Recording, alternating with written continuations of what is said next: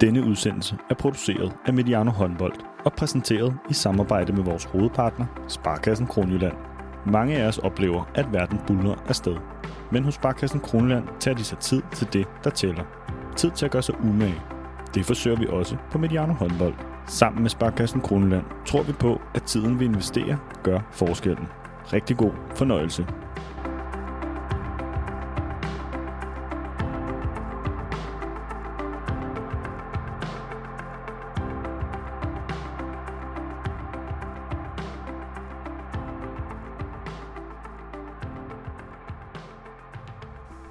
26. juni i år annoncerede det europæiske håndboldforbund EHF en særlig Hall of Fame i anledning af forbundets 30-års jubilæum. Det var mange af håndboldsportens helt store kvindelige og mandlige spillere fra de sidste 30 år, så kom ind i de hellige europæiske haller. Men den helt store stjerne fra de første to EM-slutrunder var ikke til at få øje på.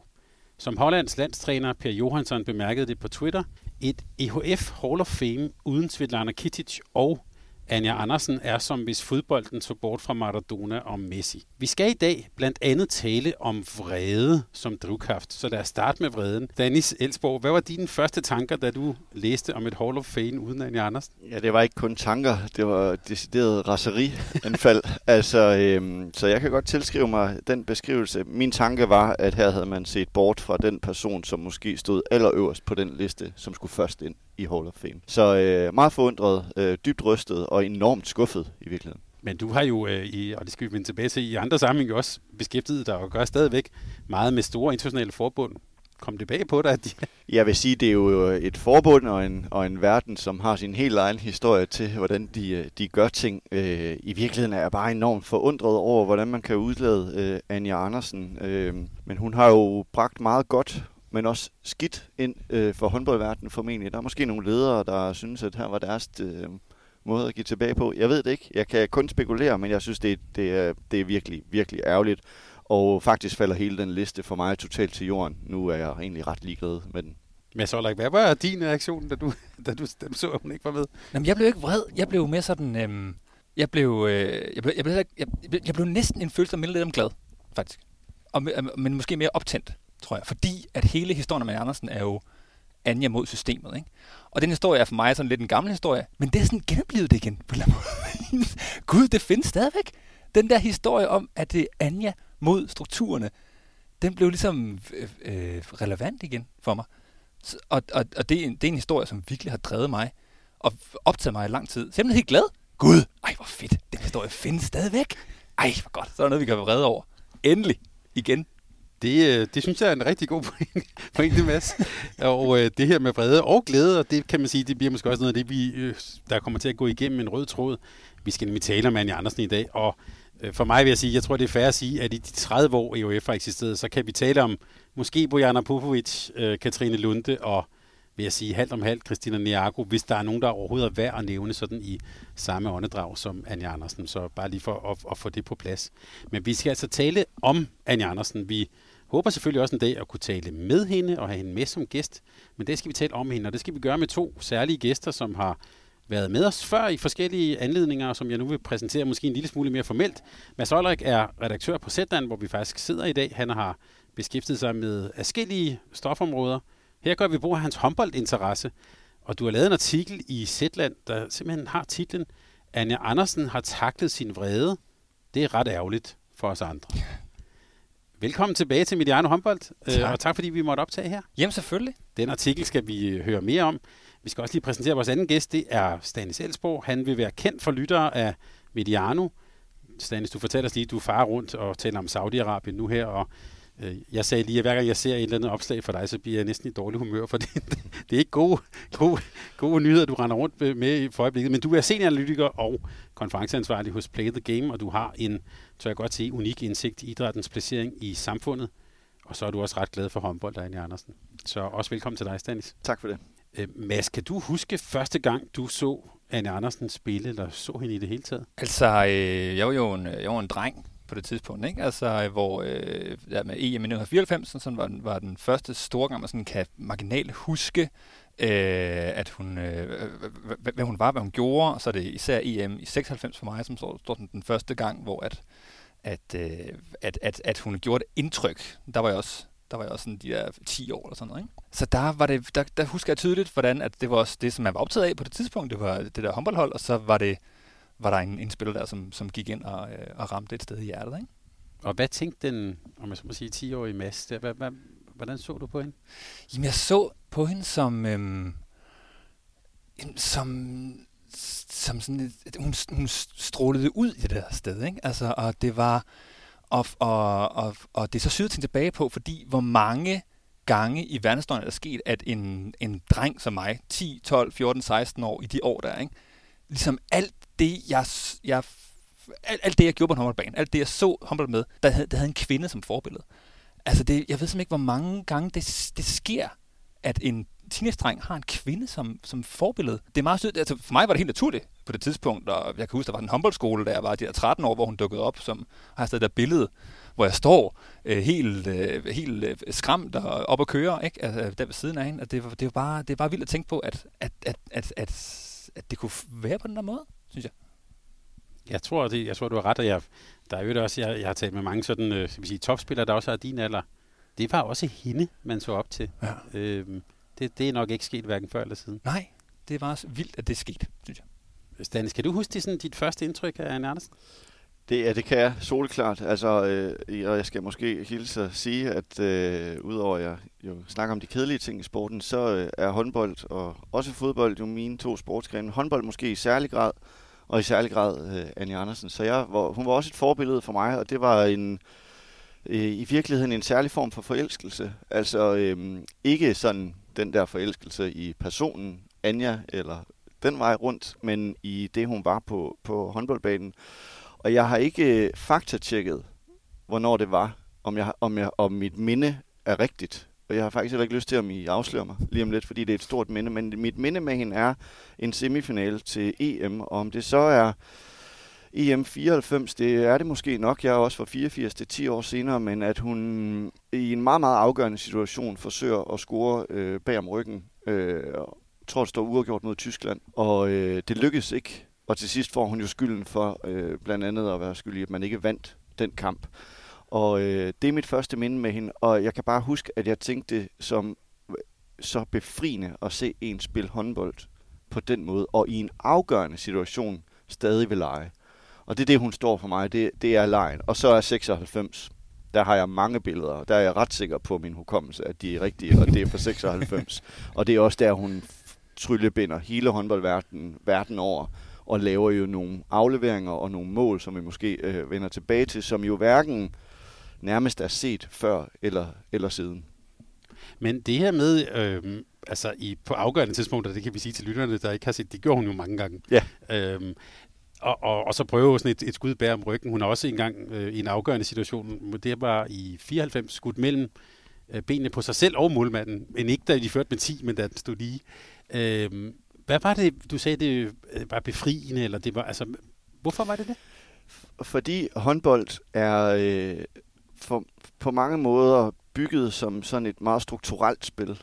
Altså meget få lejet i virkeligheden, som hun lejede. Altså, øh, der er masser af spillere, og der er også, øh, vi har tidligere talt her på kanalen om forskellen på kvinder og mænd, og øh, nogle ting i, i det. Der var også mandlige spillere, der legede Nikolaj Jakobsen for eksempel, hvad han kunne fra fløjen, når han har ind over. Men der var ikke på den måde en spiller som hende, der legede. Øh, altså for mig, hver gang jeg så hende, så lignede det sådan et, øh, øh, en leg for hende. Altså, og øh, det synes jeg på en eller anden måde var befriende, fordi jeg selv spillede håndbold på det tidspunkt, og i den alder omkring 10 12-årsalderen, så begyndte det der kedelige systemhåndbold at komme ind. Bakkryds, fløjkryds, hvad vi ellers skulle finde på. Ikke? Og så fik de navn senere hen. Barca venstre, dit og dat osv. Og, jeg, og jeg, jeg kunne faktisk selv ikke selv være i de der systemer. Jeg synes, man blev en dårligere håndboldspiller af det. Og det synes jeg, hun brød ud af. Altså, øh, der var der selvfølgelig spillede de også systemer. Øh, jeg prøver ikke at se det taktiske på, på det kvindelandshold også, men hun havde også brug for at være fri. Øh, og hun skulle være fri. Og det synes jeg, så jo var problemet i, i mange af de tidligere år for hende, det var, at hun selv skulle bryde ud og være fri. Og når hun så gjorde det, og det fejlede, så fik hun ikke bare fra træneren hammeren, men også fra pressen selvfølgelig. altså der, hvor hun scorede mellem benene, det var jo mod Østrig, det var en, øh, en kvartdale, og det var faktisk hvor det var øh, 2021, eller 2021 stod det til Danmark, og da hun gjorde det. Og der var sådan et interview med Ulla Vilbæk, fordi der var sådan et billede af Ulla, Vilbæk, der er rasende over det, da hun gør det, ikke? Og så er der et smukt interview, hvor han sådan en måned senere siger, måske var det faktisk det, der gjorde, at de knækkede i den der kamp. At det var et det tidspunkt.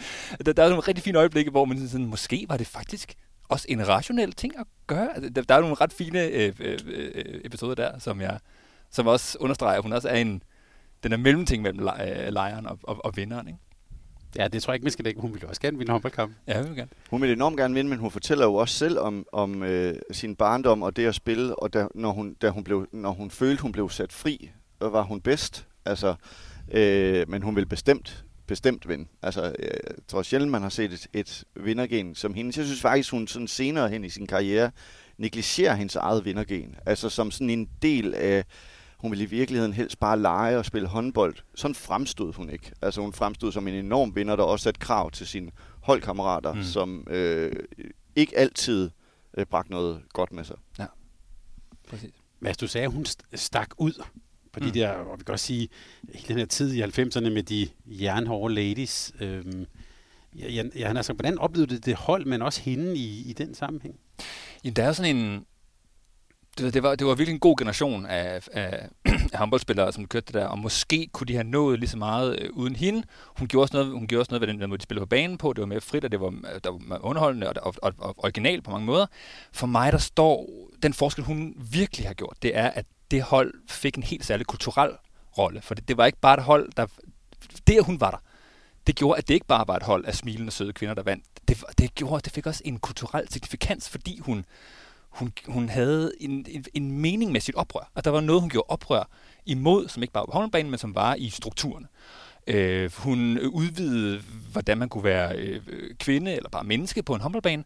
Og, og hun var, var på rigtig mange måder den tids øh, slattern for, for os, fordi hun, hun, hun, hun var et oprør mod den her, øh, den her meget konsensussøgende forenings øh, ting, som virkelig spillede stor rolle dengang, stadig gør det. Øhm, så, så det, hun var der, det gjorde, at det ikke bare var et hold, der vandt, det var også et hold, der, øh, der fik kulturel signifikans på det tidspunkt. Altså, jeg, når jeg så, jeg, jeg så kun hende.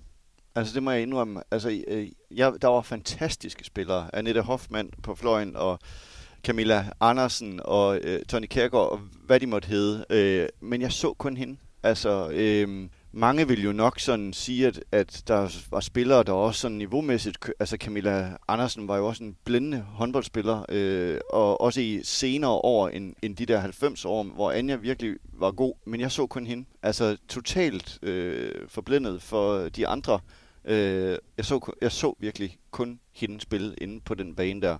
Og det ærger mig måske sådan, øh, sådan når jeg efterrationaliserer i dag, for det var, det var jo flot håndbold og mange gode, men, men hun var øh, simpelthen et enormt forbillede øh, for mig. Og det krakelerer så også lidt med noget af den måde, hun opførte sig på, som ikke var sådan særlig forbilledet. Øh, men øh, ja, hun, hun, hun var helt særlig inde på den øh, bane, synes jeg. Altså, og øh, jeg har faktisk ikke set noget lignende siden. Altså, øh, så, så hun mangler.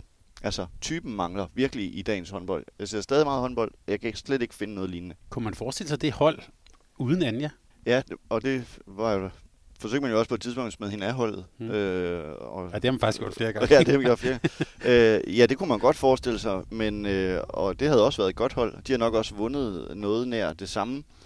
Der er dog nogen, vil jeg sige, slutrunder og kampe, hvor at man nok ikke havde vundet uden øh, Anja Andersen. Ligesom at Argentina nok heller ikke nødvendigvis havde vundet VM i fodbold her sidste hmm. gang. Og ligesom at Danmark på herresiden måske heller ikke havde vundet øh, OL i 16 uden Mikkel Hansen osv. Så, så det kunne man godt forestille sig, men så vil jeg også sige, øh, så havde det ikke været det samme, og, og, og det som Mads snakker om, den der kulturelle effekt, de havde, det havde heller ikke fået lige så stor gennemslagskraft uden Jan Andersen, det, det tror jeg øh, godt, jeg tør at sige.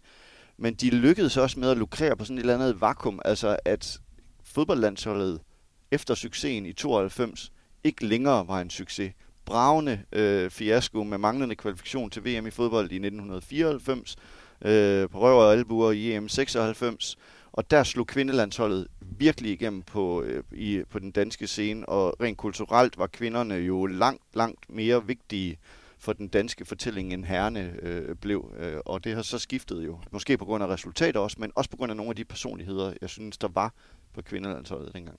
Jeg ved, du har tidligere fortalt om det her med, at, at det er på det tidspunkt, hvor hvad kan man sige, fodboldholdet, landsholdet går, går lidt ned, så kommer kvinderne op, og samtidig får vores cyklingen i de, altså Bjørn Ries og ja. Øh, Jørgen Let og helt, altså den der del, ikke? Jo. Og hvor de måske også bliver lidt mere kønsligt opdelt, at storbyherrerne vil gerne høre om cykling, og øh, man kan sige, provinsen og måske flere kvinder går op i håndbolden. Ikke? Det, der, der sker sådan et skifte der. Ja, men, men jeg synes, øh, det synes jeg, øh, vi skal snakke lidt om, Mads, fordi jeg synes, det er interessant, når du nævner det her med, at det er jo en kvinde, der blev et forbillede. Mm. Altså, vi snakker jo meget om repræsentation i dag i idrætsdebatten. Altså, vi snakker meget om de kvindelige fodboldspillere, skal være repræsenteret, de skal blive vist på tv og, og så videre. Øh, og jeg synes, at der er en, øh, om ikke andet, så en sjov debat om, er det kønnet, der er vigtigt for at være et forbillede. For mig er hun det største forbillede i sportsverdenen overhovedet, og jeg så også fodbold, og jeg kunne også godt lide Michael Laudrup, men, men hun var noget særligt for mig. Men jeg har aldrig tænkt over, at hun egentlig var kvinde. Altså jeg har aldrig forbundet det med hendes køn. Det var bare den, det, hun var, og det, hun repræsenterede. Øh, jeg er øvrigt vokset op i et hjem med kun med kvinder, øh, og det har jeg heller aldrig øh, tænkt over, men øh, det rørte bare noget i mig, da man ligesom nævnte det her med sådan, jamen det er jo en teenage-dreng, som hvis forbillede var en oprørsk kvindelig håndboldspiller, der gav fuckfingre til publikum og trænere og råbte og skreg af dommere, øh, men som kunne noget ekstraordinært med håndbolden. Mm. Jamen for mig var det lang tid her, var det ikke, at det var vigtigt, at det var en kvinde. Altså det var ikke, det, det var, det var det er først langt senere, når jeg begyndte at skrive om det, jeg tænkte, gud, det var sindssygt, at der var en kvinde. Men man kan se, når man kigger på samtidsdebatten, der var, det jo, der var kønnet jo altså afgørende. Der er nogle debatter, hvor man kan sige, sådan, var det, er det køn eller ikke køn? Altså der er sådan en, der er sådan en episk kronik tilbage fra 1996, hvor øh, Ben Nygaard, jeg tror det er Lars Friis, som, som skriver en, en, den her kronik om, at at landsholdet har det her Anja-problem. Ikke? Altså hun, øh, øh, hun skal, øh, enten skal tilknyttes en psykolog, eller så skal hun sætte sig holdet. Ikke? Og det er jo sådan, er det fordi, hun ikke opfører sig som en kvinde skal? Det, står ikke sådan, det er ikke sådan helt klart, om det, om det, om det, det handler om. Så er det de regler, der blev lavet for hende, der på landsholdet på det tidspunkt der, som jo altså, du ved, Anja må ikke suge mulen, om det skiftet ud. Anja må ikke suge så meget ansvar til sig. Hun må ikke tage så meget ansvar på banen. Det, det, den, den liste, som hendes holdkammerater lavede på landsholdet for hende, og man tænker, hvad fanden, hvad fanden foregår der?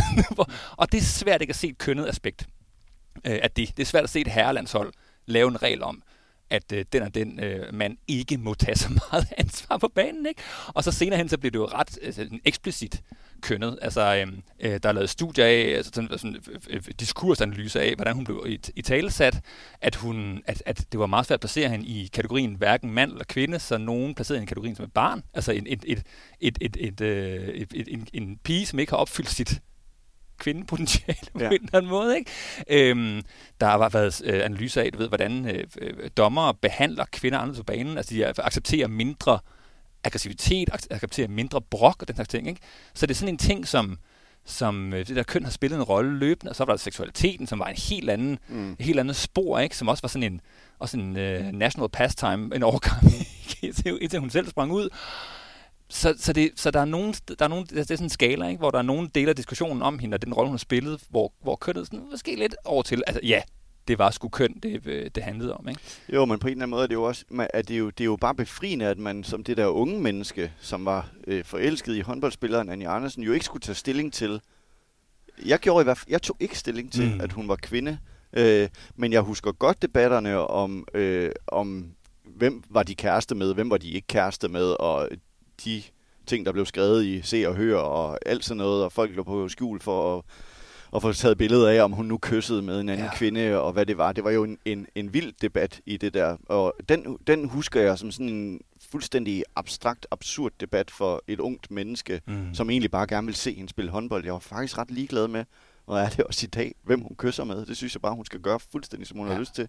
Øh, men jeg synes bare, det, det jeg, jeg blev sådan det der piger, det der, altså hvor vigtigt er det med, med det køn? Nu er det overhovedet ikke det, podcasten skulle, skulle handle om, men vi snakker bare så meget om mm. repræsentation og forbilleder i dag, Og så slår det mig, at jeg selv, mit eget forbillede, det var, det var en kvinde. Det handlede ikke om, at mit, mit eget køn skulle være repræsenteret.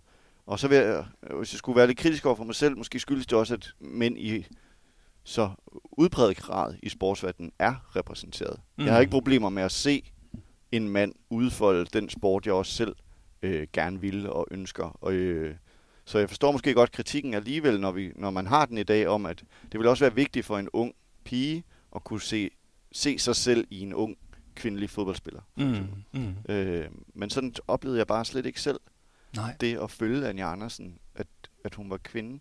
Jeg ville jo meget hellere se hende, end jeg ville se nogen øh, herrespillere. Vi havde virkelig også dygtige, vi havde også dygtige herrespillere.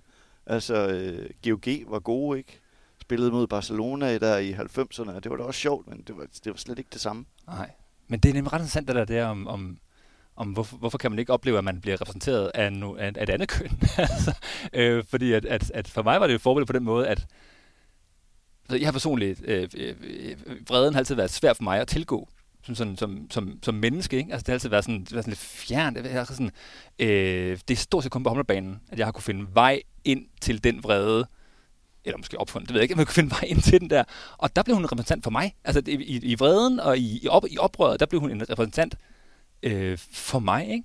Så det er ret sjovt det med, hvorvidt at man har brug for at se sig selv spejlet, eller man bare har brug for at se jeg havde ikke brug for at se mig selv. Jeg havde brug for at se et eller andet, som jeg kunne, mm. som jeg kunne relatere til, eller stræbe imod, eller lære. Gud, jeg kan også være sådan her. Jeg behøver ikke kun at være mig selv. Jeg kan faktisk også have, jeg kan faktisk, jeg kan faktisk udvide øh, min, øh, min, øh, min måde at være i verden på, og den her person, uanset øh, øh, køn, eller farve, eller identitet, viser mig faktisk, at der er en, en, en, en anden måde at være i verden på, som jeg kan lære af. Det er ret, øh, ja, det er en sjov tanke. Men det var jo, det var også, altså for mig repræsenterede hun jo også den her leg, som jeg selv gerne ville, når jeg spillede håndbold op i den lokale håndboldklub, som hed Hasselær først, og så rykkede vi til noget, der hedder AGF Viby, sådan en sammenslutning senere hen. Altså, jeg vil hellere bare lege, end jeg vil løbe og, du ved, øve et eller andet bakkryds eller sådan noget. Jeg gad godt, at vi øvede og skyde mellem benene eller bag om ryggen, og der synes jeg bare, hun var enormt befriende, en enorm inspiration. Og jeg kan huske, at vi spillede sådan en turnering op i, kæmpestor turnering op i Frederikshavn, Rødspætte Cup hed det, måske. Kan, måske. Yes, ja. yes, yes. Øh, og der lavede man altid sådan, at når, så, så var der sådan nogle U-trænere, øh, landsholdstrænere deroppe, som så samlede et dansk landshold af spillere, der var med til den turnering, og så hvad der ellers var nationalitet, og så lavede man et fælles fransk-tysk og så skulle mm. de holde så spille mod hinanden ind i den store hal, og så kom alle børnene og kigge. Og der kan jeg huske, at vi var to, der blev udtaget til det danske hold. Nej, det gør også en gang. Øh, Kæft, det var et højdepunkt. I, uh... Nå, det, undskyld, ja. Nej, nej, men det, nej, men det er et kæmpe højdepunkt. Det kan være, det var samme hold. Jeg har listen. Min mor har stadig listen derhjemme.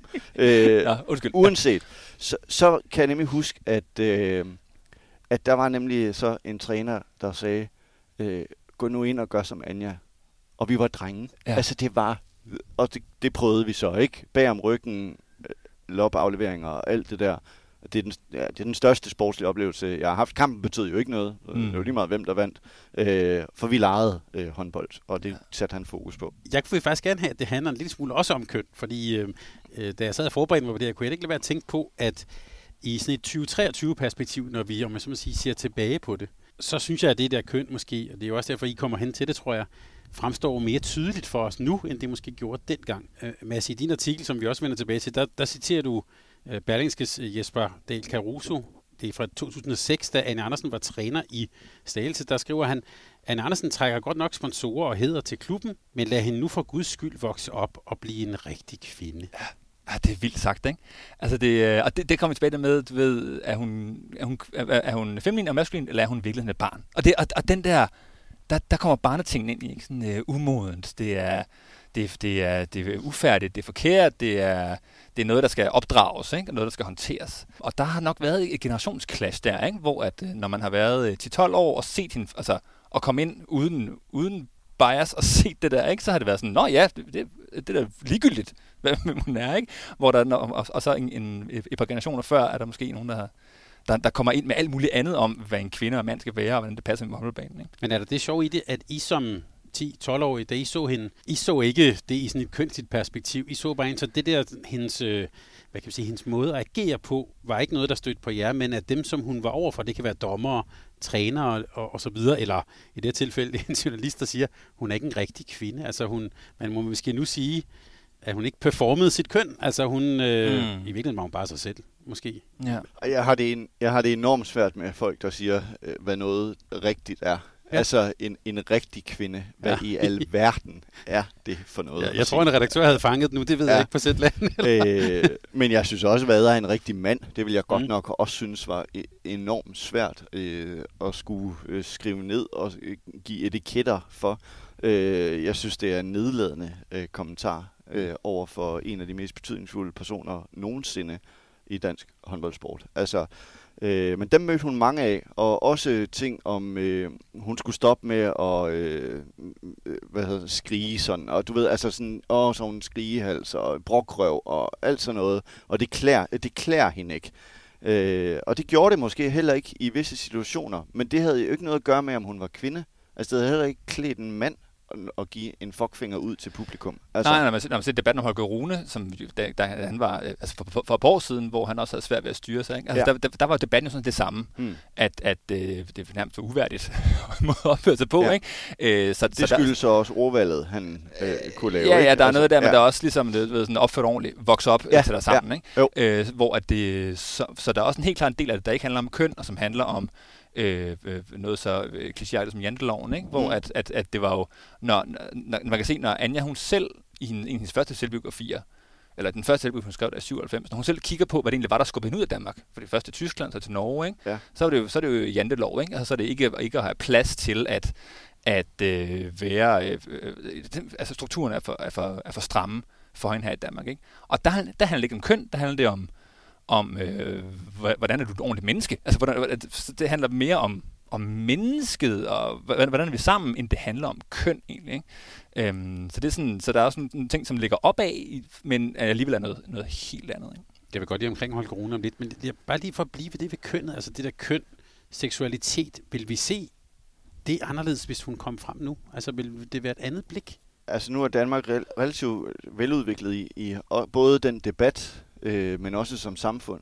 Men altså globalt set er debatten jo ikke nødvendigvis sådan. Altså vi diskuterer også køn på Play the Game-konferencerne, vi diskuterer transpersoner i sportsverdenen, og øh, der er altså stadig noget sådan øh, relativt konservativt forståelse over både køn og så videre i sport. Så jeg tror, at øh, samfundet er udviklet. Der er meget større plads øh, håndboldsporten er også lidt særlig. Det er som om, at den, den altså der var Danmark måske også med til at flytte forståelsen og debatten om køn og seksualitet og hvad man var tiltrukket af, om det var, altså kvinder kunne godt være kærester med kvinder, men sådan er sådan, den, vi havde jo ikke debatten over på herresiden. Altså vi havde jo ikke en snak om, om Nikolaj Jakobsen kunne være øh, kærester med, øh, med ja, hvem det måtte være. Nej, øh, hvem, hvem skulle det have været? Øh, jamen, hvem han...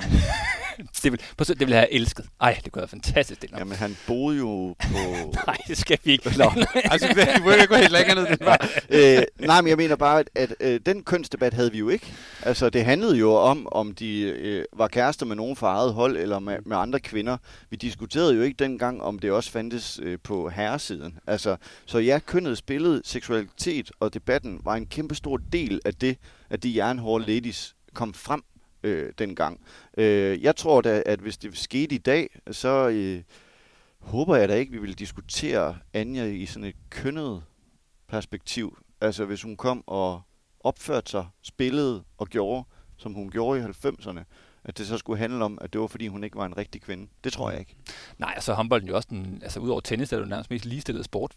Der findes nærmest jo. Altså, øh, når Christian Jager, hun var da, da hun fik flest penge, der fik hun måske, fik hun måske halvt så meget som Mikkel Hansen, som var den verdens bedst betalte. Ikke? Hvor mm. fodbolden, der er det, der, jeg ved godt, hvor stor ja. forskel der er på, hvad, øh, hvad den, den bedst betalte herre og den bedst betalte kvinde får. Ikke? Og når man ser på, hvor meget tv-tid øh, de to øh, køn får på håndboldbanen, når man ser på, hvor meget interesse der er, øh, og samtalen om det, øhm, så er håndbolden jo ekstremt ligestillet. Og, ekstre- og der er virkelig meget plads til, at at øh, også kvindelandsholdet, danske kvindelandshold, kan, blive, kan, kan, kan gå kynikervejen og kan gå, øh, nu smadrer vi russerne, øh, fordi vi er større og stærkere end, mm. end, end så mange andre. Ikke?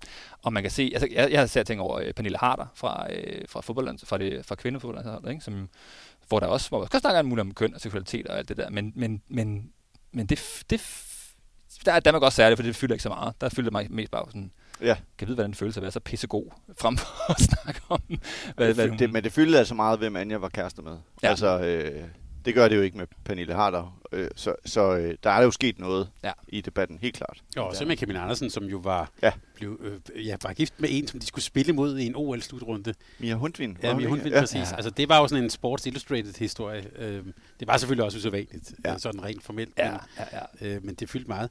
Øh, nu nævnte du lige tennis. Jeg kom den her sommer til at tænke på, øh, øh, på Billie Jean King. Hun fik et meget stort sådan, øh, hyldest på Wimbledon, og var jo en, en, en ikonisk spiller, som jo kæmpede for lige løn i en ret mandsdomineret i, øh, verden.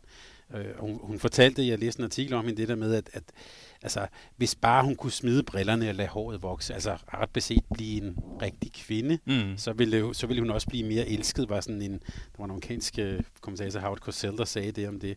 Men hun har jo, om man så må sige, holdt fast, der var også noget med køn og seksualitet med hende. Sådan taler vi jo ikke om Anja Andersen, men jeg kom til at tænke på, om Anja Andersen på en eller anden måde, lidt ubevidst, har været håndboldsportens Billie Jean King. Nej, for hun tog slet ikke den agenda. Altså, på Billie Jean King drev den agenda, og har været med til at nedbryde stereotyper og skaffe rettigheder for, for kvinder i, i tennissporten. Anja Andersen var ikke aktivist på den måde. Hmm. Altså hun var det på nogle helt andre områder og dyder og forestillinger om autoriteter. Øh, det handlede ikke om, om køn for Anja Andersen. Nej, hun tog, det er rigtigt, hun tog aldrig øh, sådan, hun lavede ikke øh, øh, øh, foreninger og, øh, og gik ikke i demonstrationer, hun, hun var bare sig selv, ikke? Mm. Altså, og var et oprør i sig selv. Altså der, hvor hun lagde al sin energi, det var jo at lave det der, lave det der legedel, ikke? Altså lave All-Stars ting, som jeg nogle gange synes blev fjollet til sidst, men altså, hvor, okay, hvor fjollet kan vi gøre det, ikke? Men, men, men, men, men den del, hvor hun var mest kulturelt signifikant igen, der, gjorde hun jo, der gik hun jo aldrig i, i, i øh, det blev aldrig eksplicit for hende. Mm. Øhm, det, det, det, det blev et oprør, fordi hun var, som hun var. Øh, hvilket også er, er vildt, at, at noget kan få så stor kraft, uden at hun nødvendigvis forsøgte at give det stor kraft. Øhm, ja. Men jeg tænker, hun var, jeg er med på, at hun er slet ikke så velartikuleret, og sådan, men, men alligevel... Åh, oh, er, det er hendes bøger, der... Nå, ja, måske. Ja, men jeg, ja, bøgerne, ja, okay, men, men, eller en t-shirt med fuck janteloven. Altså, det blev, det blev lidt mere sådan, øh, ja, måske knap så sof- sofistikeret. Ja, ja, jo jo, men, men altså, man kunne, man kunne øh, omvendt have sagt, at hun kunne, også have, hun, kunne, have- hun kunne have taget den agenda. Altså hun kunne have gået i rette med folk mm. og pressen og sagt, jamen jeg er til kvinder, for eksempel. Altså det kunne, det kunne men, men det, var, det var hun ikke interesseret i, tror jeg. Øh, og øh, det, altså, Danmark og pressen var jo heller ikke, var slet ikke gearet til den debat. Altså det blev jo sådan noget mudder noget, når der skulle snakkes om, hvem de var kærester med, og det skulle blive sådan nogle, sådan nogle sladderblads artikler. Altså, jeg, jeg havde det dengang, jeg havde det i dag. Jeg var ligeglad med, hvem hun var kærester med. Men det tror jeg egentlig, altså, nogen vil sige, at, øh, og det har jeg også tidligere snakket med nogen om, at de var skuffet over, at nogle af de kvindelige håndboldspillere ikke så forsøgt at bringe den debat op på et højere samfundspolitisk niveau. Altså, at det var okay at være kærester med en fra sit, fra sit eget køn. Som Billie Jean King jo gentagende gange har forsøgt at, at drive den debat. Øh, men altså, er det deres job? Det ved jeg ikke. Mm. Nej, nej, og på den måde, der var hun også... Altså, det, det, er jo, det er jo mere sådan, hvordan man gerne vil have god kunst skal være, ikke? Altså, det er, sådan, det er bare sig selv, og så må alle, alle andre må gerne snakke om det der, det der billede, og hvad det betyder, og, og op og ned, og sådan, men billedet er jo bare, så, det er jo bare, jeg er bare meldt af billede, jeg synes, det er et mega fucking fedt billede, ikke? Altså, der, det, der, der, der, det billede skal ikke gå for til en demonstration, og det billede skal ikke noget, har ikke en plan i verden, det skal bare være der, ikke? Øh, så, og det synes jeg på sin vis er, er ret fint. God pointe med kunst. det, det vil vi nok sige. Nogle af de ting, hun lavede, det, det var jo også noget, der transcenderede alt det der hverdag. Så du siger, I laver et bakkryds og sådan. Altså, hun var jo milevidt forbi det. Hun, hun spillede ja. bare Anja håndbold. Ja, ja, altså, jamen, og det synes jeg faktisk uh, skulle begrebeliggøres. Ikke? Hun spillede nemlig Anja håndbold. Der har ikke været nogen, der spillede på samme måde. Altså, nu nævnte du uh, Bojana uh, tidligere, som på nogle måder sådan blev sådan, også fordi hun så spillede under Anja i Slagelse, så skulle hun sammenlignes med, med Anja også. Øh, jeg synes ikke, de, altså jo, der er ligheder, men hun, jeg synes heller ikke, Bojana legede lige så meget. Altså jeg tror, at Anja forsøgt at bringe lejen ind i, i Bojana, men øh, lejen var en naturlig del af Anja. Altså, og øh, den måde, hun spillede på, ikke? altså slog bolden i jorden, for, for at den kunne hoppe over en, øh, hendes oppasser, så kunne hun hoppe forbi og gribe den ind i feltet, og så i øvrigt også nå at vende om, og så kaste den, kaste den mellem benene. Det kan selvfølgelig ikke lade sig gøre i dag, fordi niveauet også har udviklet sig. Altså, og kvindesporten er blevet meget mere fysisk, end den også var i 90'erne. Så hun havde også pladsen til at kunne lave nogen øh, af de her finder og, og lege, øh, som nok ikke ville kunne lykkes øh, så godt i dag, som det gjorde for hende. Det er sjovt, Ulrik Vilbæk har her på kanalen fortalt, at øh, hun faktisk havde et problem med chancer, hvor hun var helt fri. Altså mm. sådan en hurtig opløb hvor hun, altså hvis hun bare skulle hurtigt opløbe ned og skyde den ned, det havde hun faktisk ret svært ved. Mm, så, så der må de lave, det må de faktisk øve lidt på. Altså. Så fandt hun så på at hoppe med, med ryggen mod mål, true mellem benene, og så løfte den bagover over målmanden. Ja, okay. Men, øh, Men der er også det der med at transcendere det, altså den der, de der historier om, at da hun selvfølgelig som, øh, som ungdomsspiller, hun er jo blevet mandsopdækket hele sit liv, så øvede hun sig bare på at skyde sådan ud fra 11-12 meter. Øh, altså det er jo, jeg har sagt, hvem tænker på det? Det gør hun. Hun fortæller også i, i, øh, i øh, en af sine egne bøger om det her med, at hun jo meget tidligt i karrieren bliver mandsopdækket, og hvordan de prøver at skal finde på løsninger i forhold til det. Og der synes jeg, at hun sådan retrospektivt taler meget sådan om det at være en del af et hold og gøre holdet bedst. Det kan vi godt have en lang snak om, om hun altid gjorde på, på landsholdet. Øh, men det synes jeg var interessant at høre hende sådan selv prøve at fortælle om det her, om det vidste de godt. Nu skulle de finde en løsning på, hvordan hun så bedst muligt kunne bruge, selvom hun blev, blev mandsop, mandsopdækket. Øh, og øh, det, det øh, synes jeg jo ikke øh, sådan sådan, altså hun var også, altså, jeg synes, jeg oplevede hende også som egoist dengang, kan jeg huske. Altså, hun var, jeg synes, hun var meget ego på en eller anden fasong. Øh, men, men sådan fremstiller hun ikke sig selv, heller ikke i sine unge dage. Det handlede om holdet, og hun ville bare gøre det bedst mulige for holdet. Øh, det synes jeg så ikke altid, hun, hun lykkedes med. Altså, jeg synes også, hun har været en hemmesko for sine egne spillere, for træneren, øh, og for udviklingen af, af nogle af de ting på, på landsholdet. Samtidig med, at hun selvfølgelig har stået for noget helt e- ekstraordinært. Det er vi efterhånden blevet, blevet enige om. Jeg synes også godt, hun kunne være selviscenesættende. Øh, og øh, egoistisk. Ja, det var fedt. Det var, altså det var, det var, det var, det var, det var en central del af, at det var befriende at se hende, ikke? Altså at, øh, at vi alle sammen rendte rundt i det der foreningsliv, hvor at, øh, der blev taget tid på, hvor langt man var på banen, og så var det næste tur, ikke? Altså det, hvor man sådan sagde, sådan, det, det, er ikke det, det er ikke det, det fucking handler om, altså. Det er, øhm, og, øh, og på den måde var hun et, et, et opgør med den der, med det der konsensussøgende ting, som virkelig kom, som, som, hvor håndbold måske er den mest konsensussøgende danske sport, der vi er sammen der. der. Øhm, og øhm, så, så, så for mig, der, sådan, hun, havde, hun kørte det der lege, lege ting, men sådan, den der egoisme, som også kørte, kørte på. Og, og den der egoisme var, var for mig... I, i, hun stoppede der i 97 på grund af problemer, og så i og så for mig er historien om dansk sport der i, i 0'erne og 10'erne, det er virkelig sådan en, en vej hen mod tiltagende kynisme øh, og tiltalende øh, ondskab, basically. Ikke? Altså, vi har Torben Winter 202, der begynder at sige, måske er det på tide, vi styrketræner lidt, så vi rent faktisk kan blive store nok til at slå de andre. Ikke? Og så øh, helt op til herrelandsholdet, som er ved at blive de onde Disney-skurke i, i håndboldsporten, ikke? fordi det, det, er dem, der, det er også der er de store onde nu. Ikke? Holger Rune, som er rendyrket kyniker. Ikke? Øhm, så, så, så på den måde var det lå også i hende. Det lå også i Anja, at, at øh, der er også en vis grad af kynisme her. Altså, OL-finalen 96, hvor hun brænder det der øh, straffekast, øh, øh, den sidste, og så bare bliver, bliver en fucking maskine den overtid, ikke? Og, og øh, jeg tror, hun scorer øh, øh, øh, øh 6 ud af 7 mål og lægger op til det sidste, ikke? Og bare, den kamp, den skal bare fucking mases igennem, ikke? Der, der, er, noget, der er noget i hende, som også er en, en, en forløber øh, for det, og jeg er enig i, at hun, at hun i sin i, i, i de seneste tid, seneste år, når hun, når hun selv kigger tilbage, selv, selv beskriver sig selv, så er der, der er noget af den del, som er blevet udvisket.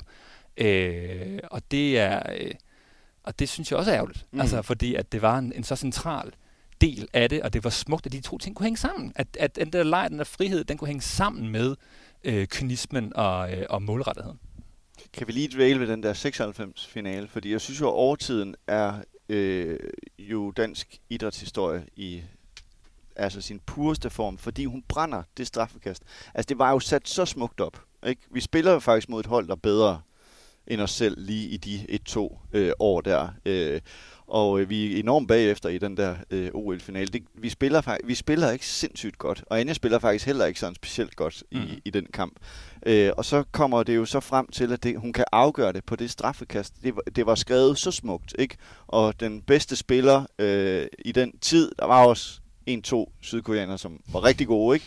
Øh, men lad os nu bare tage de danske briller på. Og så kan hun stå og, og kaste øh, straffekast. Og så kaster hun jo, hun laver jo kastet, som alle ved, hun vil lave det. Ned i fødderne, ikke? Og, og målmanden tager det. Og så den måde, hun bare vender sig om og går, går ud på. Jeg synes allerede der, jeg, jeg, kan, jeg kan faktisk mærke, de øh, hårene rejser sig en lille Det gør det også på mig at øh, Der vidste man bare, hun afgør den her kamp lige om lidt. Inden der, altså for mig, der var hun. Hun var der ikke i løbet af kampen for mig. Mm. Men lige der, der, så var jeg sikker. Ja. Hun afgør den kamp. Og så spiller hun jo faktisk forholdet i den der overtid. Hun sætter også Heidi Astrup enormt godt op i løbet af den der overtid. Og det er det smukkeste håndbold, øh, hun har spillet. Det er, det er den overtid. 97 er også godt. Vi slår en over meget overbevisende i den der øh, VM-final. Men den overtid, ja, Måske ja. skal vi hjem og se den igen. For mig, der er, det, der, det der gør det stort, den der, ikke? det er, at, at, øh, at, at, at Anja og Ulla Vilbæk, de to, der har virkelig klasse så meget, Ulla Vilbæk, som står som den her meget tvetydige fadefigur for hende, mm. på godt og ondt, den, den autoritet, hun også skal gå op mod, for en gang skyld, så merger de, de to menneskers kvaliteter det, altså, det, det, det smelter fuldstændig sammen til det perfekte mix der, fordi Ulla Vilbæk, han har, han har skrevet, at han som, det var, at han skulle tage det kast, fordi han ved, hvis hun brænder, så er hun den eneste, der kan rejse sig ja, ja, igen. Ja. Og der var, der var bare noget over, hvordan de to bare så hende, altså hvordan de bare havde brug for hinanden i det øjeblik, der det er det, der gør det stort for mig, det er ligesom, at, at øh, det var bare det var perfekte merge af de der to kvaliteter, ikke? som har klasset så meget både før og siden. Øh, og i dag er det så fedt, hun brænder. Altså, ja, det er så fedt, at hun det brænder det kast, perfekt. for det giver, kamp, det giver den kamp noget, noget helt særligt. Ja, altså. ja, ja. Og de, den overtid, der, der, der er hun en, en maskine, ikke? Mm. Øhm, der er også historien om, at hun faktisk jo havde drømt om at afgøre ja. en OL-final på straffekast. Ja. Og, øh, og det er også en smuk fortælling, men den anden, den fortælling, som det ender med, den er meget flottere. Ja. Altså, fordi at der er hele opbygningen. Altså, øh, vi er jo bagud der, ikke? Og der er hele opbygningen, og jeg, jeg synes, man sådan... Øh, øh, vi, det, vi klarer den, klarer den ikke. Og så ender det med, det er jo også en selv, der går igennem og får straffekastet, så vidt jeg husker. I virkeligheden skal hun skyde på det gennembrud. Altså hun er fri. Det er en mm. klassisk Anja Andersen øh, på kanten, og hun kan godt sætte den ind, men hun laver den der, hvor hun så ikke... Hun kaster jo faktisk ikke bolden mod mål, men ned i, i jorden, ikke? Så hun skal jo virkelig skyde, og øh, jamen altså, vidste hun, at ville blive dømt straffet, gik hun selv efter, så skulle stå der og få lov at afgøre det. Altså hun var ret bevidst om, hvordan omgivelserne var, hvor lang tid der, der var tilbage. Øh, men øh, ja, smuk, smuk, smuk øh, OL-finale. Men den der kynisme, kunne jeg godt lige tænke mig, at vi bare lige ud, ud, uddyber lidt. Altså, det, er det i det hele taget det, som en øh, kvindelig dansk håndboldspiller og drømmer om at afgøre en OL-finale? Vil jeg jo nok, hvis man var vokset op i 80'erne, sige, det er en rimelig vanvittig og helt umulig drøm.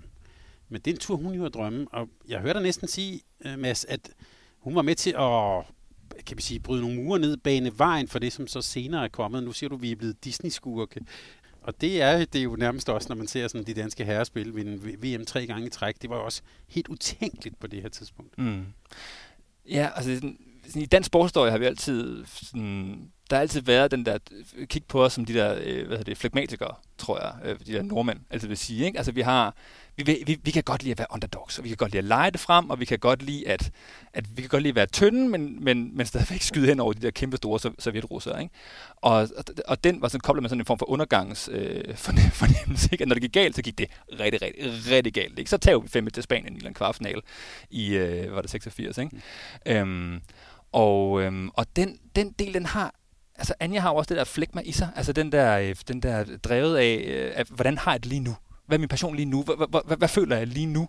Øh, og så har hun den her kynisme i sig. Jeg tror ikke, hun har ikke banet vejen for kynismen, fordi at hun er måske, hvis, hun, er, hun, er, hun er på en måde et problem for dansk sport, fordi hun ligesom, ligesom viser det, det, det, det smukkeste øh, danske frisind og leg i, i sig selv. Ikke? Men, men, men det der frisind og leg, det har så mange år stoppet rigtig meget tror jeg, rigtig mange danske sportsfolk fra rent faktisk at vinde. Altså, der, der er så lang tid, hvor, der har, hvor, hvor, hvor det nærmest har været muligt for danskere at dukke op som favorit til et eller andet, og så vinde det, fordi at vi knækker under det der pres, eller vi har brug for at være underdogs eller andet. Ikke? Og, og, og, og der er vi bare et andet sted i dansk sport i dag. Jeg ved ikke, om hun eller om kvindelandsholdets øh, øh, dominans der i 90'erne, om den på nogen måde har banet vejen for det. Man kan, man kan måske snakke om, at det, at det ligesom fik herrerne til at sige, okay, vi er nok nødt til at tage os sammen, og så kom der en Torben Winter og fik folk til at tage sig sammen. Ikke? Jeg ved ikke, hvor meget hun har banet vejen for det. Fordi i min analyse er mere, at hun nærmest nogle gange er et problem mm. øh, når, i, i selvforståelsen. At hvem er vi egentlig, og hvad er det egentlig, der gør, at en dansker kan vinde? Ikke? Især når vi kigger på det på de seneste, seneste 10 år, hvor at vi har øh, hvor, vi, hvor, hvor der er en anden kynisme, der går op. Øh, øh, Jonas Vingegaard, der vinder på en, der vinder Tour de France her til sommer på en lidt, lidt maskinel måde, må vi simpelthen sige. Ikke? Øh, Holger Rune, der, der kører en, en, en, en, en sin tonserstil. Det danske handelshold i håndbold, som, øh, som øh, øh, virkelig er blevet, øh, er blevet de store i klassen. Øh, Åke Harreides øh, måde at køre sit fodboldlandshold på. Ikke? Der er bare sådan en, en, en det er altid en vægt mellem det lejende og det kyniske, og vi er helt klart, det er vægtskolen på det kyniske i øjeblikket, som, øh, som, som, som driver værket. Ikke? Og øh, så på den måde, der er hun... Jeg, ved, jeg synes, hun er, hun er en meget tvetydig figur i den, Hmm. i, i den historie. Det synes jeg også, at hendes fortælling om sig selv er sådan... Øh, altså, jeg føler, hun gerne vil fremmane det lejende. Altså, det var det, hun gerne ville i håndbold. Men hvis man også kigger på den måde, hun sådan også omtaler sin barndom og opvæksten i håndboldverdenen, så snakker hun hele tiden om, at hun, skulle, hun ville være verdens bedste, og hun måtte også træffe nogle valg, og hun måtte gøre sådan, og da, land, da ungdomslandstræneren lige pludselig kalder dem til flere samlinger, og de skal begynde at styrketræne, siger hun, det gjorde jeg allerede. Altså, så Ja. hun var, også, altså, hun var jo også enormt målrettet. Lejen var en, var en stor del af hende, men, men det var jo ikke kun leg. Altså, hun trænede også benhårdt. Der går jo også fortællinger om, da hun spiller i Bækkelakket øh, i Norge på det her fuldstændig vanvittige hold, øh, at det var simpelthen for nemt for hende. Altså, øh, så derfor så lavede hun to timers tung styrketræning, inden hun skulle spille kamp. Om det er en, om det er en rigtig historie, det, det ved jeg ikke. Sådan hun havde tunge ben, og det var måske lidt sværere for hende øh, at spille mod de her øh, spillere. Om det er en rigtig historie, det, det ved jeg ikke. Øh, men men hun, jeg, jeg synes, hun jeg synes, hun beskriver sig selv som også forlejende. Altså, det er som om, at den der målrettethed, kynisme, den skal fjernes lidt af hende. Og det synes, det synes, den tror jeg også var en stor øh, drivfaktor hos hende. Ja, altså da hun kommer til Slagelse, det er jo ikke fordi hun kommer som sådan en uh, rundkredspædagog, som siger, nu skal vi alle sammen have det rigtig sjovt og forløse os selv og blive, blive, blive hele holistiske mennesker. Nej. Hun, hun er fucking Napoleon, der kommer sejlende ind fra Korsika og siger, nu skal jeg være kejser Mm. her i Slagelse. Ikke? Altså det er, en, det er en anden drivkraft, som hun viste, især viste de år som træner, som, ja. øh, som er så central for det, der gjorde hende stor. Og jeg er, jeg er også, når jeg ser på, hvordan hun omskriver historien om sig selv, der jeg tænker også, hvad, hvor, hvor er det henne? Mm. det der, ikke?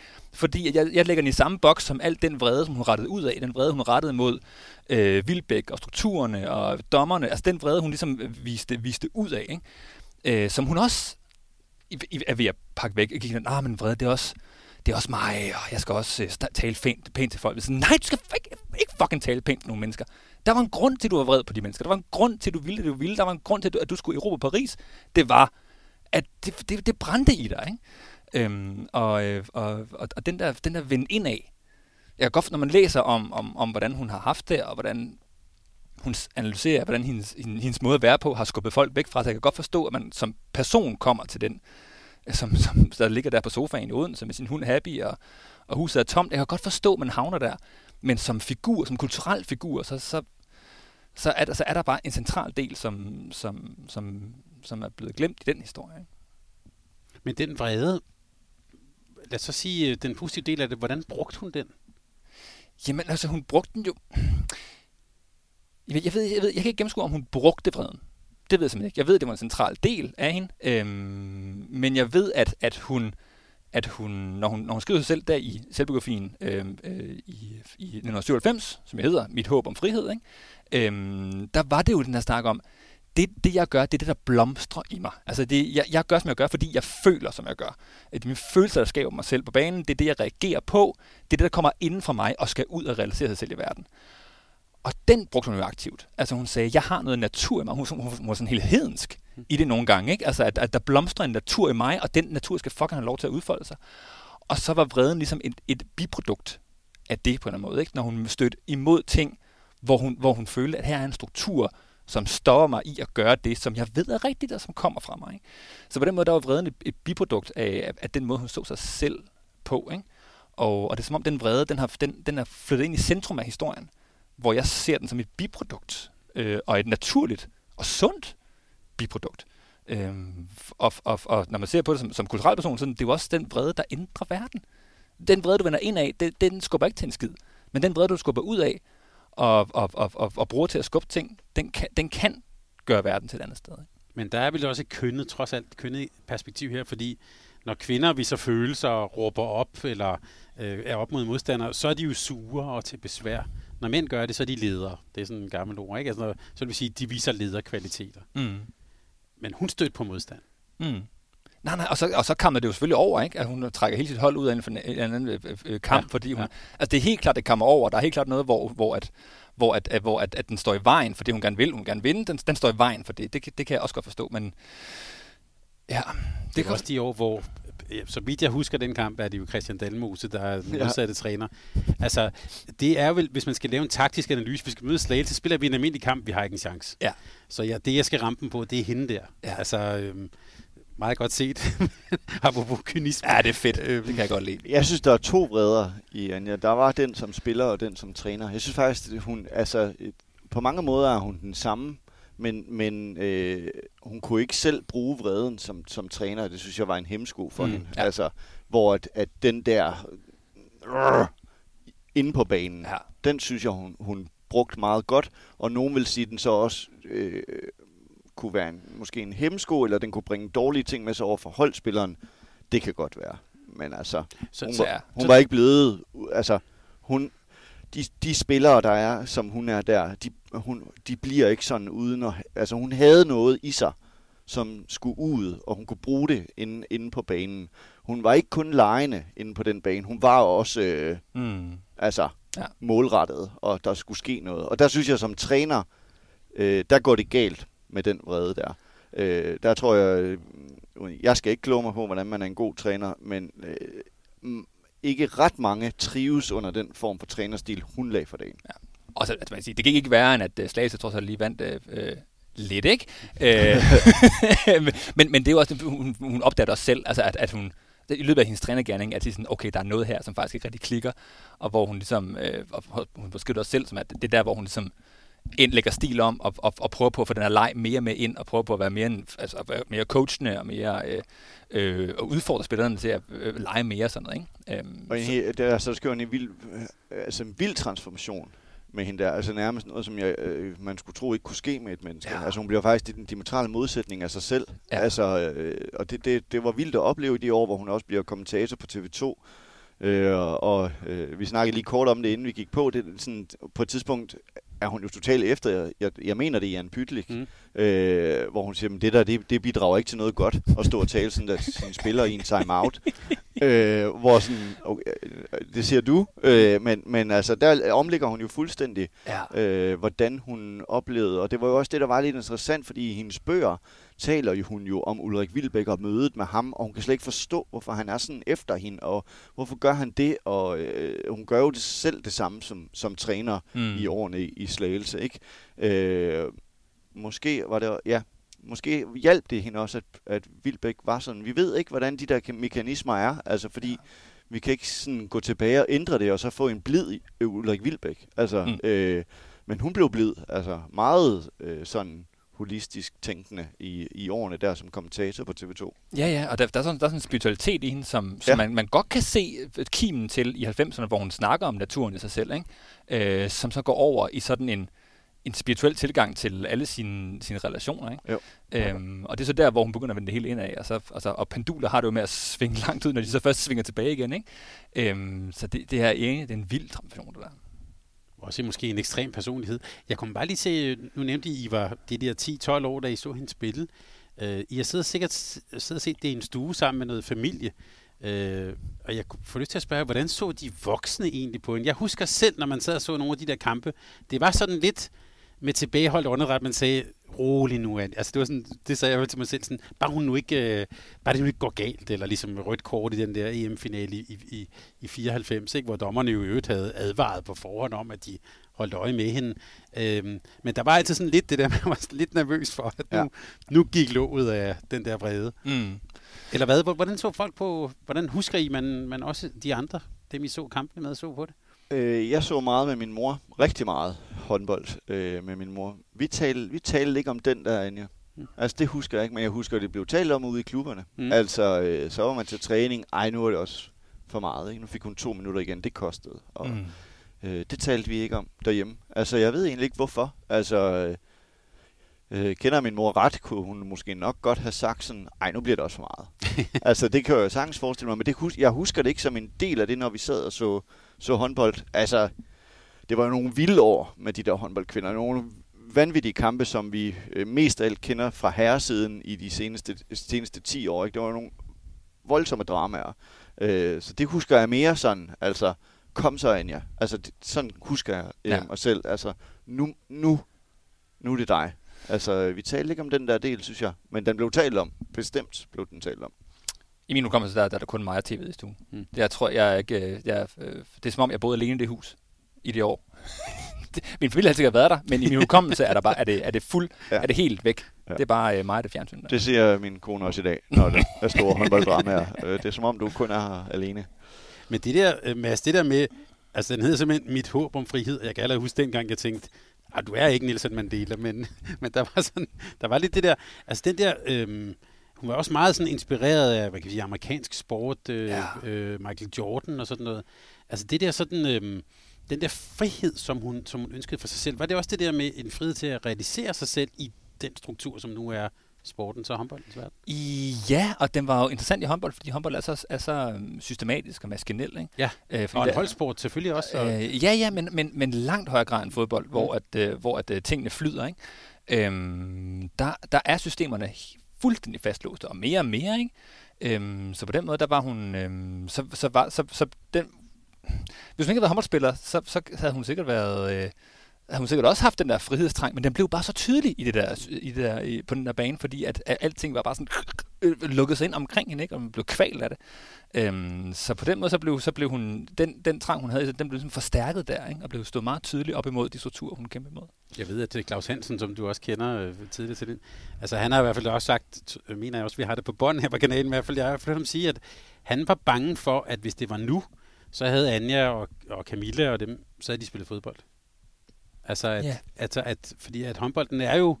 den Anja, er, Anja havde ikke, altså hun fortæller jo om, hun var jo også ret god til øh, badminton, og spillede også badminton. Mm.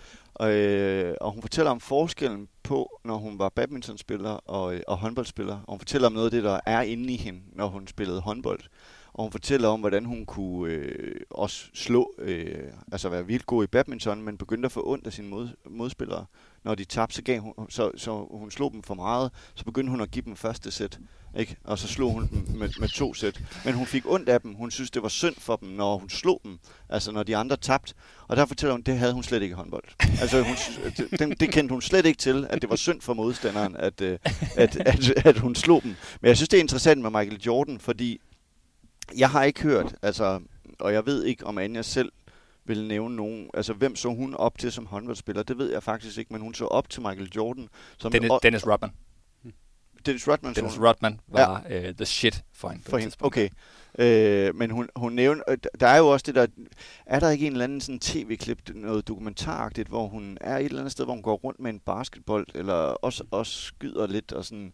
Øh, Jo, hun var, hun var en del af det der, altså der var sådan, der var sådan et program, Nike-program, Ja, som ja. ligesom, du ved, verdensstjerneprogram der, som Michael Jordan var i, og som hun også kom med i. Ja. Og det var en af de store skamysser, der var på landsholdet på et tidspunkt, det var, hvor hun var, havde taget et fly til, til Ja. ja. New York, fordi hun skulle over til arrangement med Michael Jordan, og folk var sådan, ej, kom lige til træning, bare sådan, hvad fanden taler I om? Jeg skal, Ja. til, jeg, jeg skal, jeg skal, jeg skal til, til Olympen Ja. nu. Jeg skal ikke være nede ved jeres det, over, issted. og det lave mad." overrasker mig på en eller anden måde faktisk, at det er Rodman, der er forbilledet. Altså selvfølgelig, jeg kan godt se det med at gå op mod autoriteterne, ikke? Altså Mm. der var han jo et level over Anja, trods alt. Ja. Men, men, øh, øh, men jeg vil måske have forbundet med hendes, med hendes efter, efterrationaliseringer om lejen, at det skulle have været Jordan, som jo også legede ja. på Ja. den der basketballbane, og gjorde nogle ting, som ingen andre havde set før.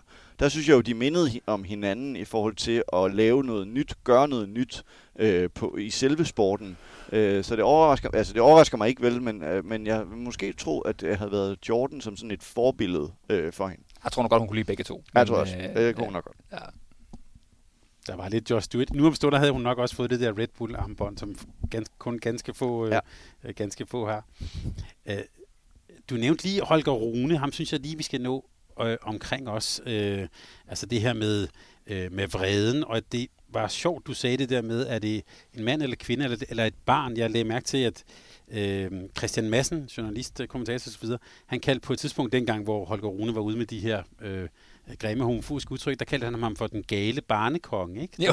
Der stod nede og sagde, øh, forlad, forlad. ja, ja. Øhm, så der ser vi måske også på ham som, som, som et barn, i virkeligheden. En, der er umoden. Ja. Ja, det gør vi nok. Jeg, jeg interviewede ham øh, efter, efter det der, ikke? og der, der blev jeg bare slået af, hvor... Øhm, altså han skrev jo, han sagde sådan, det ved jeg godt, det er noget hejst, der. Jeg ved godt, jeg har det i mig selv, men jeg ved også godt, jeg er nødt til at bruge det her til at blive verdens bedste, til at blive verdens bedste tennisspiller. Ikke? Jeg, jeg blev slået af, hvordan, hvordan, det, hvordan det blev et instrument, og et meget velovervejet instrument, hvordan øh, også, jeg, jeg interviewede også hans mor om det, og det var som om, at, at, at, at Holger Rune og mor, de var sådan her, og så vreden var ligesom, lå sådan over den her værktøjskasse, og så skulle man sådan gå, gå over og hente hammeren eller saven, når man nu lige havde brug for det på et eller andet tidspunkt, ikke? Og så, nå ja, så gik det lige galt på gangen, jeg kom lige til at, det var måske dumt at tage motorsaven, jeg skulle bare have taget, taget, taget grovfil, altså sådan, det, det var det, den måde, han talte om vreden på, det var sådan et, et, et, et, et instrument til at blive verdens bedste, ikke? Og jeg spurgte ham også, du ved, har du et projekt med din vrede, altså ud over? Og det var der ikke. Der er ikke, nej. Det, jeg, jeg skal vinde håndboldkamp, jeg skal blive verdens bedste tennisspiller, sådan er det. Hvor at, det var bare ret fascinerende, hvordan at, øh, der var, han var virkelig moden i sin viden om, at han var umoden, og hvordan han skulle gå hen og komme hen til et sted, hvor han kunne bruge vreden til at blive, til at blive rigtig god, og han vidste, at den vrede, det var den, det var den ild, der havde bragt ham op blandt de bedste 30 i verden, men også, at det næste, der skulle ske, det var, at han skulle kontrollere det, fordi at vrede kan få dig så langt, men for at blive den bedste, så kan du kontrollere det. Men det er nødt til at gå i den rækkefølge, så at sige, ikke? hvor at, som vi snakker før, at Anja har, har aldrig talt om, om at bruge vreden på den måde. Det har aldrig været et redskab for hende, øh, så vidt hun selv øh, skriver. Og den forskel, synes jeg bare var, var ret fascinerende. Altså. Men du, artiklen, du har lavet om ham, det er også, at Holger Rune og hans mor er ligeglade med, hvad du tænker. Men, det synes jeg er ret god. Men vi i Danmark tænker, altså vi har det ikke godt med det der, trods alt, selvom der er sket noget, altså med nogen, der er på den der måde, eller hvad? Nej. Vi kan bedre lide, du, du, du har, vi har tidligere talt sammen, der kan jeg sige, der sagde du noget ret interessant, som jeg har tænkt over i mange år, nemlig omkring Mikkel Hansen, altså, øh, som jo er en ener, som stikker ud på banen, har vundet mange kampe for Danmark, mm. som også laver MH24 og Maryfonden. Altså sådan, han er jo en meget, meget sød Han er dansk, så dansk sød, for, for, ikke? foreningsdreng. Ikke? Jo. Øhm, det kan vi godt lide. Ja, det er Altså- trygt, at vi forstår det. Og, øh, Men sådan er han jo ikke på banen. Nej, Altså, han, han, han, er, han er da ikke sådan en lille, sød, øh, øh, passer på og sådan noget. Han er jo enormt kynisk Mm. på den bane. ja, der, men han er altså. også kontrolleret, ikke? Altså, han, er, han, han, han, han går, aldrig, går aldrig ned, og han, han, han, han, han eksploderer aldrig. Øhm, Nej, vredesmæssigt, eller... nej, nej, det er det. Nej, men, men det er også er fascinerende, det, er også fascinerende med Mikkel Hansen, hvor meget at man kan se den mand spille, så, altså være så stor autoritet på banen, og så høre interviewet bagefter, og man tænker sådan, er du, det, er du det samme menneske, som jeg lige har set? Gør det der? Står og siger ja, ja, men, det, det, det, jeg synes, det, det, min hjerne eksploderer hver gang, jeg hører det, det, det med interview, hvor han lige du har lige domineret fuldstændig, og nu står du der, som, nu står du der sådan, jeg trækker på skuldrene og siger, ja. nå, ja, men det var sådan op og ned, og lige håret bag ørerne og sådan noget, ikke? Altså, det er sådan, for mig er det meget fascinerende, hvor at, at øh, og, og, og, der er et eller andet over, at, at også når, grunden til, at jeg taler om Hol- Holger Rune og, og den der vrede, der ligger over værtskassen, det er som om, det, det, det, det, Anja var helt på en eller anden måde. Det var der altid, og det strålede altid, uanset hvor det så, om det var på banen, eller før, eller time-out, eller interviews bagefter, eller som træner. Det var ligesom, det, det boblede hele tiden, hvor at den der kompartmentalisering, føler jeg, ser hos Mikkel Hansen og, Holger Rune, mm. hvor at det ligesom er, jamen det, vi, det er redskaber, og vi, øh, vi, så har jeg øh, kompetencer. Som jeg, altså sådan, det, det er som om, det er sådan, at det er ude, det ligger ikke i sjælen, det ligger i værktøjskassen. Giver det mening? Ja, det gør det. Altså, altså man vidste aldrig, hvad man fik med Anja, når hun stillede op til en 20 bagefter. Det var Nej. helt sikkert. Altså, der synes jeg jo, sport kan være en anelse kedeligt i dag. Der er meget få, der bryder ud. Altså, øh, men jeg synes, der er noget fascinerende over, at de kan være så forskellige. Altså, øh, på banen og uden for banen. Mm. Altså, øh, Øh, det, det synes jeg, altså, ja, det er meget interessant. Men der er også lidt forskel i sportsgrenene, synes jeg. Altså, øh, Nick Kyrgios for, i, i tennis bryder også med en særlig etikette i tennisverdenen om at være fin. Altså, de skal helst ligne Federer, de mm. fleste, ikke? Altså, øh, og da Federer endelig begyndte, måske den sidste måned af hans karriere, og så slog sig på brystet og sådan noget, så så, så det helt mærkeligt ud, ikke? Øh, og det synes jeg også på en eller anden måde med Holger Rune. Jeg vil faktisk hellere høre, høre ham være sådan lidt mere ja. i interviewen. Det kan, det, kan, det kan jeg godt lide. Men der er også noget fascinerende for mig, at, at Mikkel Hansen kan brage igennem i en OL-finale, og så stå bagefter sådan i ja. interview. Der. Ja. Man er helt bange for, at Fedder udvikler en form for heroinmisbrug, for man kan jo næsten ikke være mere clean, nej, end han har været. Nej. så langt. Nej, men altså, altså Fedder var jo også, den, var også som ung, var han jo også skængerne sindssyg. Altså råbt og skreg og smadrede ja, catcher, og, og så lykkedes han med at kontrollere det der. Ikke? Og det, jeg kan godt forstå, når man har corona og ser sådan, okay, Nadal, sindssygt dybt at lære at kontrollere det. Federer, sindssygt dybt at lære. Altså selvfølgelig, det er vejen, du, du tager, hvis du gerne vil... Øh, der er en sti der, hvor du siger, at de andre går den her vej, okay, jeg går den her vej. Øhm, og den sti var der ikke for Anja, tror jeg. Jeg tror ikke, hun... Jeg tror ikke, at, at hun tænkte, at kontrol... Altså, det var ikke... Og, det var, og der var aldrig den der... Det var, jeg ved ikke, gik rundt i en skov på en måde, og, og, og der, der, er ikke, der er ikke et sted, den her, hvor jeg, jeg skal ud og udforske den her skov på den måde. Her til sidst, så lad os prøve lige at, øh, at, at samle lidt. Hvis nu vi havde været i amerikansk sport, så ville man jo tale om, at hun havde efterladt sig sådan en legacy, vil man sige. Ikke? Eller, så hvis vi skal prøve at samle det sammen, vi kan starte med dig, Sandy. Øh, hvad er sådan arven efter Anja? Ikke stor nok, faktisk. Altså, jeg synes, vi taler for lidt om hende. Jeg synes, vi øh, bruger hende for lidt i forhold til, hvad hun var, og en del af dansk håndboldhistorie. Desværre er det jo sådan, at hendes karriere på topniveauet jo desværre ikke bliver lang nok. Altså, så for mange unge kender hende jo ikke, altså i dag heller. Og der, altså, vi kender hende og husker hende, og sådan, men jeg gad jo godt, hun havde været der længere og sat sådan et større... jo vildt, hvad hun opnår på den der kort periode fra, de bryder igennem i hvad, 93 og frem, og hvad de, hvad de vinder derfra. Øh, men jeg ved ikke, altså hendes legacy er øh, jo for nostalgikere som os øh, formentlig stor i forhold til hendes betydning øh, for sporten. Øh, den måde hun også øh, revolutionerede dele af øh, kvindesport, altså kvindehåndbolden og gjorde noget, gjorde noget anderledes. Øh, men jeg synes, når vi taler om den der ligge, jeg, jeg, jeg, jeg, jeg synes, den er ikke så udpræget. Altså, øh, der er også sket det, og det er ikke med desværre, og det skal overhovedet ikke lide ham øh, eller de to til last. Der er kommet en Mikkel Hansen og en Niklas Landin, som vi bare må sige også er ekstraordinære. Og dem taler vi meget øh, om i øjeblikket. Øh, og de kommer nok til at overskygge Anja i historiebøgerne.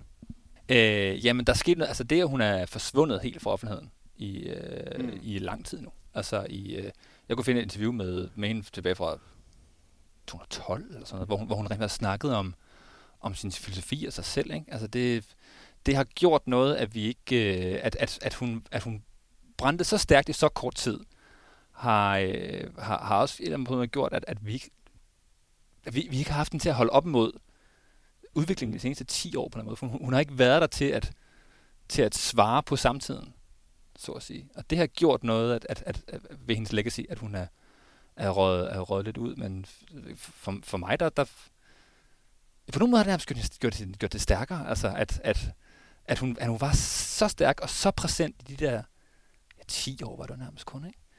Øhm, og, og så kendetegn på den der periode, der, ja, det, det, det, det, vi har ikke så mange af de figurer, som bare brænder så stærkt, og så forsvinder igen. Det har på en eller anden måde gjort, øh, gjort, ja, gjort det vildt. Men jeg tror, for den, for den brede offentlighed, der er, hun, der er hun ret langt væk. Jeg vil lige øh, her på falderæbet så lige bringe en opfordring til DHF eller andre, der lytter med. Nu er der jo en slutrunde på hjemmebane i december. Jeg kunne godt tænke mig lige at få hende på gulvet i boksen. Jeg, øh, det kunne være et smukt øjeblik. Altså, vi talte også om, der var den her, øh, at DR havde det her i oktober 2021, den største af de største sportsstjerner, hvor hun var inviteret, men ikke kunne. Jeg ved ikke, om hun, jeg ved ikke, om hun er inviteret. Altså, jeg, jeg håber, det er det, der er historien. Hun var ikke blandt de sidste syv, som sidder inde på scenen i, øh, i koncerthuset i, i, i DR-byen. Og øh, der skulle hun efter min mening have været. Og øh, så skulle man have lavet et lille udskillingsløb, og så var det hende og Michael Laudrup, der kunne stå til sidst mm. og konkurrere om det, og så er det fair nok, at Michael han, øh, han fik den. Øh, men hun var der ikke, og øh, jeg, ved, jeg ved virkelig ikke, hvad der, hvad der ligger til grund for det. Der har været mange spekulationer om, at hun ikke gad rampelyset, og øh, hun havde fået invitationen for DIF. Hun ville ikke på tv, øh, derfor så var hun så ikke blandt de syv, øh, fordi hun ikke kunne sidde nede på scenen. Meget få kender den historie, øh, så øh, det ved jeg ikke, men hun skulle have været der. Ja. Michael Laudrup, han sagde jo, at jeg kan ikke forstå, at hun ikke var blandt, at hun ikke var der. Mm. Øh, så, så, så ros for det. Men, men lige tilbage til starten, Mads, det er måske også det, der gør Anja så fed. det er med, hun er ikke med der. Hun er heller ikke med i den der Hall of Fame, som vi startede med. Ja, det er det. Det, det er måske meget godt i virkeligheden. Hun, hun passer ikke ind, altså. Der er et der, der er et eller andet over, at hun, hun... Det er også derfor, jeg sådan, den der, den der øh, EHF-liste, sådan, hun passer ikke. Altså, det, er sådan, det, det, det er ikke det samme. Det er ikke det samme menneske, der er der. Altså det, og, og, og, hun, og det er ikke det samme, fordi at hun havde den kulturelle betydning, som hun havde. Øh, fordi hun var, fordi hun, hun, hun, hun, hun skubbede så meget til vores kultur, øh, og, og, og var en så outsider på alle mulige måder. Ikke? Hvor at, øh, når vi sidder og kigger på de syv største, der sidder der i koncerthuset, så er, det, er, det, er de helt, været helt vildt gode på banen. Det er rigtigt nok. Men hvor mange af dem har virkelig fået os til at tale dybt om øh, øh, køn og konsensuskultur og, og hvad, et menneske, hvad, hvad, hvad det egentlig er for et menneske, vi, vi, vi kan lide at være med det her land. Ikke? Øhm, så på den måde, der er, det, der er det rigtig fint, hun ikke er der. Ja, altså, jeg ved... Det, jeg prøver bare at finde årsager. Jeg prøver bare at lede ja, efter en eller anden... Øh... Hun skulle have været der, og det er, en, det er en skandale, hun ikke er der. Men vi kom til at tale om hende igen, fordi hun ikke var der. Nu var det ikke bare en liste over spillere, og med al respekt for den liste, men Hall of Fame, altså, og hun ikke er der. Det synes jeg, altså det er ærgerligt. Det er virkelig ærgerligt. Men det kan være, der kommer en ny Hall of Fame næste år for IHF, så laver de noget helt nyt nu, øh, bla bla bla. Men nej, hun skulle, have, hun skulle have været der, men det fik os til at tale om hende, og det var godt. Ja, og det er også det, vi har, vi har gjort her. Og jeg vil også sige, jeg vil dog sige det der med, at hun glemt og glemt, ja, men det var ligesom, om der kom bare med det samme. Hvor Anja? Ja. Altså, det, den ligger bare, den ligger så dybt, så helt glemt tror jeg altså ikke, hun er. Og Mads og Stanis, tak fordi I ville tale med Anja Andersen. Det var en fornøjelse. Ja, selv tak. Selv tak. Der var både smil og lidt gåsehud undervejs, og det er jo øh, og en masse sådan både følelser og tanker, som hun sætter i gang. Det er præcis derfor, vi skulle tale om hende. Tak fordi du er med. Selv tak. Selv tak. Tak fordi du lyttede til en podcast fra Mediano Håndbold. Hvis du kunne lide udsendelsen, så husk at abonnere på Mediano Håndbold, der hvor du hører din podcast så får du den seneste udsendelse serveret direkte til dig. Du må gerne fortælle dine venner om os, og husk at følge os på Facebook, Twitter og Instagram. Mediano håndbold kan lade sig gøre på grund af Sparkassen Kronjylland. De er med Mediano håndbold og det kvindelige danske landshold. Tak fordi du lyttede med.